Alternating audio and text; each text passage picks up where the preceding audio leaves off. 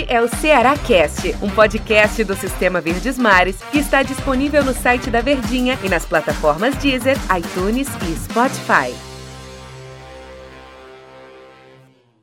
Oi, pessoal, um abraço para vocês, sejam bem-vindos. Estamos começando aqui mais um episódio do Ceará Cast, o nosso papo, a nossa conversa, a nossa resenha, chame como quiser. O importante mesmo é que você esteja junto com a gente, esteja acompanhando sempre os nossos podcasts. A gente está aqui diariamente conversando sobre as coisas do Ceará.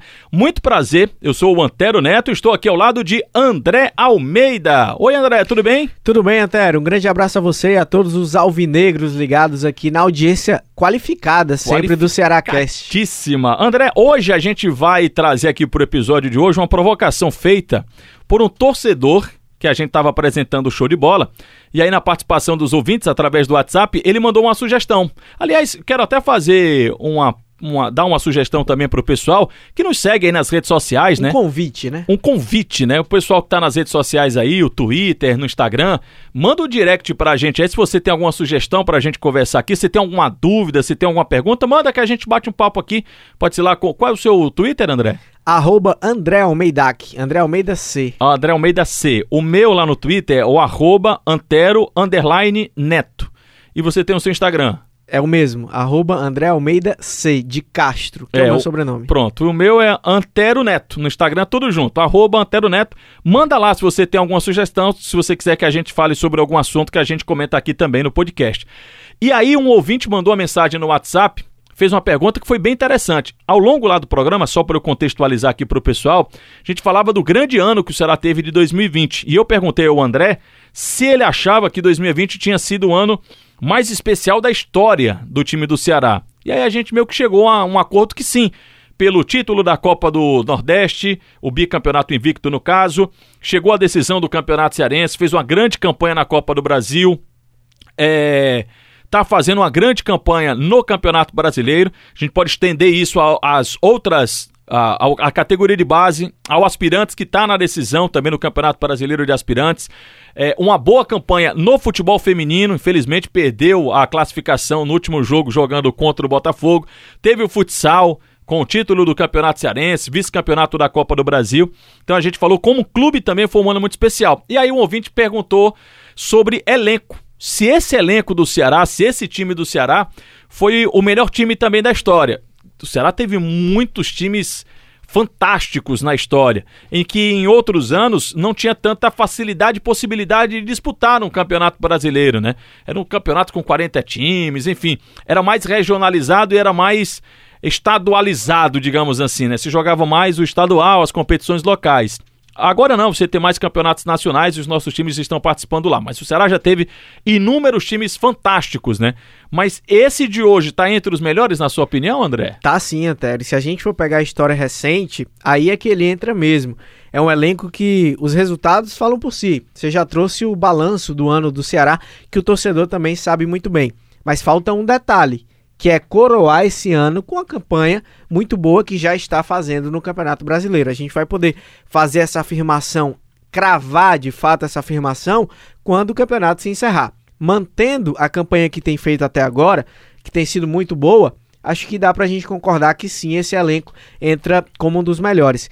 E o curioso é porque ele tem, e até justificando já um pouco da minha opinião, ele tem jogadores que tiveram alto nível em momentos importantes da temporada em várias posições. Lateral direita, Samuel Xavier, o dono. Samuel Xavier que é ídolo da torcida, um xodó, tem uma identificação muito grande com o torcedor alvinegro. Foi campeão também da Copa do Nordeste em 2015, fazia parte daquele elenco. Na lateral esquerda, Bruno Pacheco faz uma temporada excelente.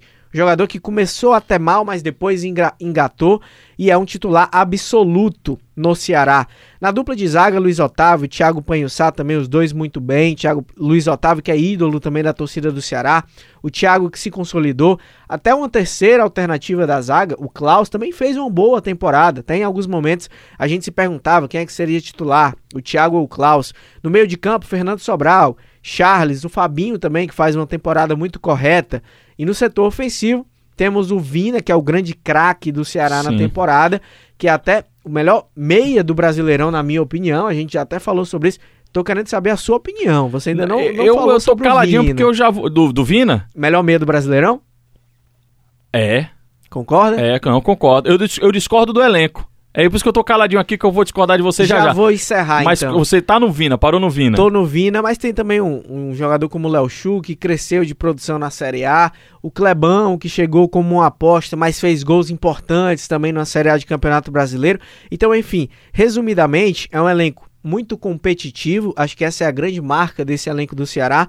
É um elenco que tem jogadores em alto nível, atuando em alto nível em momentos decisivos, importantes também da temporada, coroando isso com um título, que foi o bicampeonato da Copa do Nordeste, e tem também um treinador que conhece muito bem o elenco que tem. O trabalho passa muito pelos méritos do Guto, que tem também um- um- uma década muito boa. Ele conquistou títulos por onde passou, fez bons trabalhos, o Guto Ferreira, mas no Ceará eu acho que ele tem o, o grande trabalho assim dos últimos anos a nível de continuidade. É ele verdade. faz uma temporada, pegou um começo de Campeonato Brasileiro, inclusive, Antero. Já vou até levantar uma, vou dar uma de torcedor aqui sugerindo Manda. outra pauta. Não lembro a última vez que o Ceará começou e terminou o Campeonato Brasileiro com o mesmo treinador. E caminha agora para fazer isso com o Guto Ferreira. Eu acho que o último, Sérgio Soares, seria? Na Série B, Na Série B, que ele fez uma grande campanha e acabou perdendo fôlego, mas o Ceará ainda manteve o treinador. mas ele caiu no final, o PC Guzmão assumiu. Na Série B.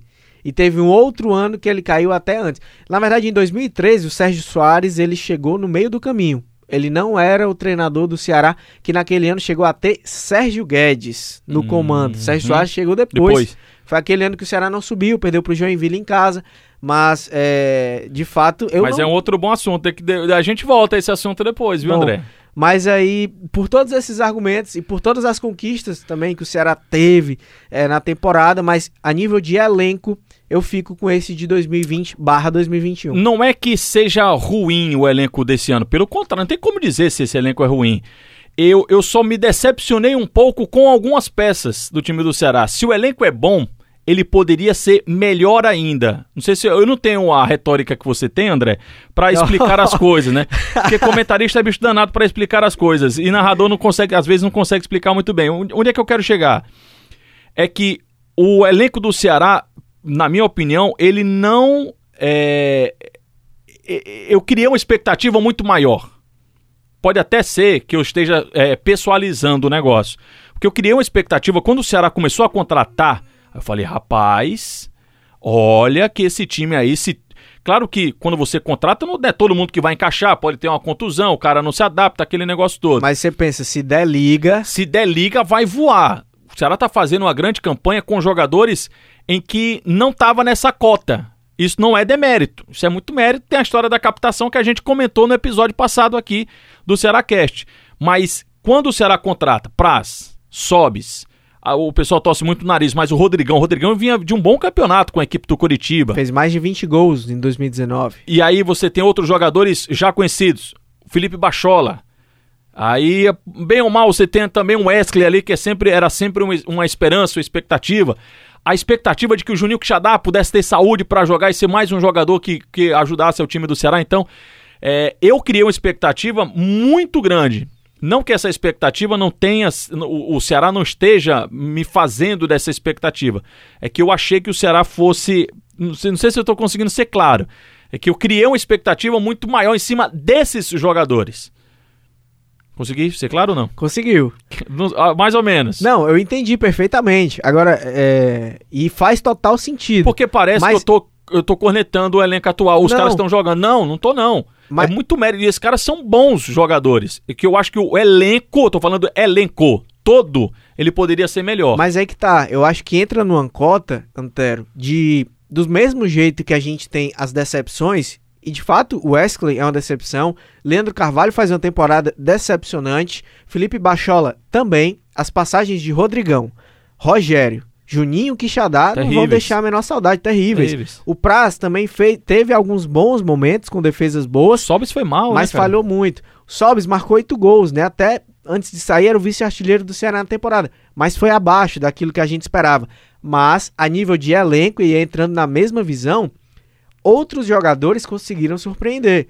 O próprio Kleber, que veio do Barbalha como uma aposta, um jogador para ser trabalhado, para quem sabe visar no futuro, como jogador que seria a segunda opção para centroavante, tá aí sendo titular, já marcou seis gols na Série A de Campeonato Brasileiro, na primeira vez que ele está disputando um campeonato assim alto nível. O próprio Léo Chu também, que chegou como um garoto do Grêmio, seria uma alternativa, quem sabe, para entrar no segundo tempo. Exerce um protagonismo hoje na equipe. Uhum. Saulo Mineiro, que é um jogador que tem entrado bem no segundo tempo, que também foi contratado junto ao Volta Redonda, Série C de Campeonato Brasileiro.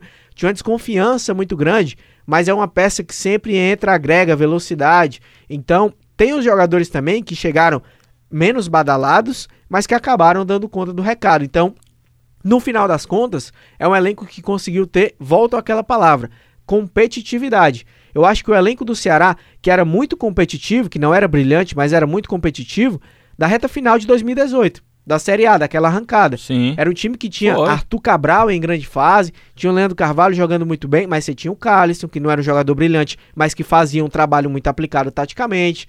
Você tinha outros jogadores que entregavam também atributos que formavam um time competitivo. E antes que o pessoal diga, Antero, você não disse qual era o seu elenco. Eu gostei muito daquele elenco do Ceará mais recente, do, do acesso com o PC Guzmão 2009, e, consequentemente, a permanência 2010. de 2010. Foi um elenco muito bom. Eu gostava muito daquele elenco.